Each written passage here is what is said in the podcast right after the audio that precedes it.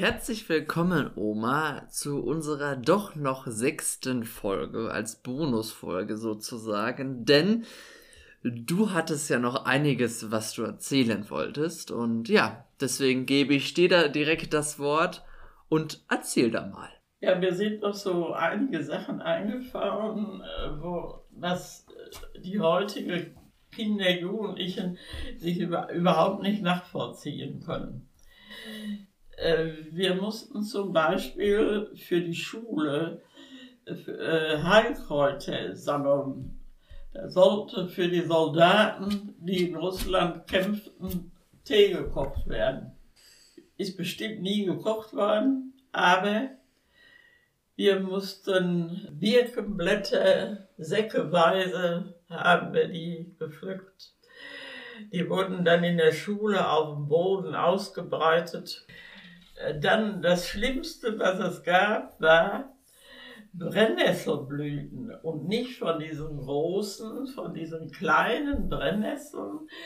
Das sind so ganz feine weiße Blütchen. Da mussten wir jeden Monat ein Pfund getrocknet in der Schule abgeben. Das wurde gewogen. Dann mussten wir noch Huflattichblätter. Da mussten wir weit in einen Wald laufen, da war ein See. Da wuchs der Huflattich und dann haben wir da Huflattich gesammelt. Zeit zum Spielen hatten wir da wenig. Und das wurde dann alles in der Schule abgegeben. Dann waren wir ja alle beim BDM, da mussten wir auch noch immer los diese Sachen sammeln. Weißt du, Kuckuck, wo das alles geblieben ist. Ich kann heute noch keine Brennnesselblüten sehen, dann fällt mir das ewig ein. So, das war eins. Dann das kann man sich heute auch nicht mehr vorstellen. Man hatte ja nicht äh, allzu viel zu essen. Äh, Im Krieg ging es noch, man hatte das Nötigste, aber auch mehr nicht. Da war ein äh, Junge bei uns in der Schule, der hatte von einem Wagen, einen Lieferwagen, ein Hähnchen gestohlen. Und wir, dann musste sich die ganze Schule, alle Klassen, auf den Schulhof aufstellen, klassenweise. Unser Rektor war immer in SA-Uniform, aber ich, er war sonst, er tat uns nicht in, so nichts böse. Dann kam, wurde der Junge gebracht vor dem Schultor und dann zog er das war auch unser Rektor, der zog dann einen Stock aus irgendwoher, weiß ich nicht mehr, und hat den Jungen geschlagen. Und wir mussten uns das alle ansehen. Stellt euch das mal heute vor. Ist das denn öfter passiert, dass dann ja. irgendwer, war das, also es war sozusagen nur ein Es war eine, in der ganzen Schulzeit eine einmalige Sache, äh, sonst habe ich sowas nicht erlebt. Aber stellt euch nur mal bildlich vor, das würde heute passieren. Oh Gott.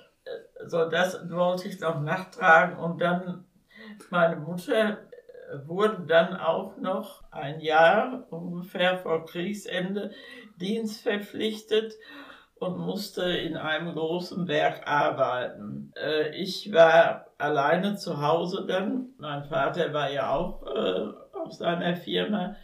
Mein Bruder war außerhalb in der Lehre und dann hatte ich ein gepacktes Köfferchen da stehen mit Papieren und so weiter.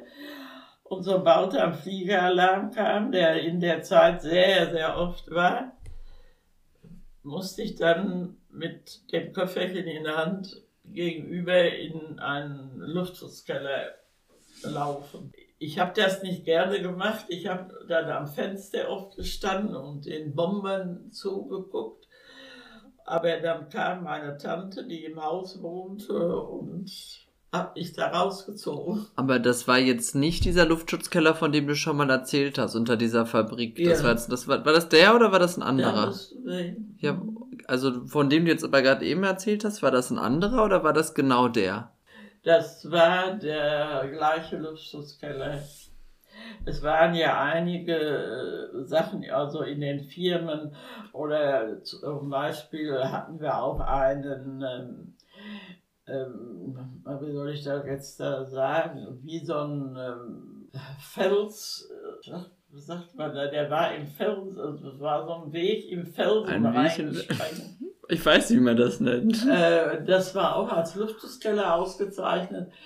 Ähm, das waren so Sachen, wo die meinten, wenn Bomben fielen, das würde halten, ne, was ich sehr bezweifle. Aber ja, du, und meine Mutter, die war dann äh, den ganzen Tag auf der Firma.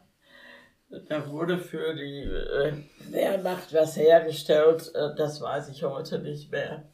Da wurden die Frauen alle in Dienst verpflichtet. So, das waren die zwei Sachen. Dann kann ich euch noch eine Geschichte erzählen von meinem Onkel, der in Russland Sanitäter, berittener Sanitäter war. Der ist einmal mit seinem Pferd hinter die russische Linie gekommen. Meine Tante kriegte eine Vermisstenmeldung und er hat das äh, nicht bemerkt, es war in der Nacht, auf einmal hört er russische Stimmen. Da ist er mit dem Pferd in einem Straßengraben und hat das Pferd beruhigt und als wenn das, das gemerkt hätte, das hat keinen Mucks von sich gegeben. Die Russen sind längs ihm gezogen. Dann hat er sich auf das Pferd gelegt, dass man ihn nicht so sehen konnte und ist dann Richtung deutsche äh, Soldaten geritten. Und da muss er dann auch noch aufpassen, dass die nicht vielleicht noch erschossen hätten. Und dann kriegte meine Tante Bescheid, dass er wieder da wäre. Aber er ist nicht wiedergekommen, er ist in Russland gestorben. Da, da hatte er so einen kleinen Revolver immer mit, das hattest du ja immer gesagt. Ja. Was hat er, er hatte, er hat uns mal im Urlaub einen kleinen Revolver gezeigt. Die Sanitäter durften ja nicht bewaffnet sein. Und äh, er hatte so einen kleinen Revolver und da hat er uns gesagt, da ist eine Kugel drin, die ist für mich. Ich gehe nicht in russische Gefangenschaft. Ja, und er ist auch nicht wiedergekommen. Weißt du zufällig, warum die Sanitäter keine Waffen eigentlich durften? Ja, die, die, die mussten ja auch im Notfalle den, den Gegner helfen. Ja? Ja, und den konnten sie ja nie erschießen.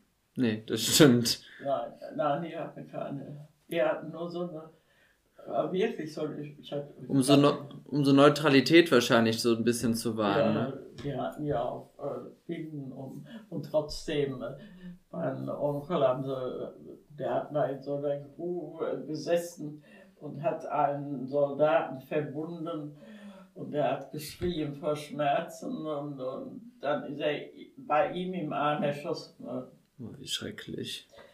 Ja. Das ist echt. Und mein Onkel muss in Russland viel erlebt haben. Also russische Gefangenschaft, denn der war erst Anfang 30, so schnell erschießt sich kein junger Mensch. Ja, das und er drei Kinder zu Hause hatte. Der muss auch viel erlebt haben. Aber ja, nur. Ja, nu, Oma. Ich danke dir auf jeden Fall, dass du noch diese Bonusfolge gemacht hast. Es waren auf jeden Fall noch sehr viele interessante Geschichten, vor allem die mit deinem Onkel und dem Pferd, die habe ich immer sehr, sehr gerne gehört. Die hast du uns, glaube ich, des Öfteren schon mal erzählt. Ich danke jedenfalls allen Zuhörern und Zuhörerinnen für das Mithören bzw. Anhören und ich kann euch versichern, es wird eine zweite Staffel geben. Darauf könnt ihr euch schon sehr freuen und bis dahin alles Gute. Euer Erik.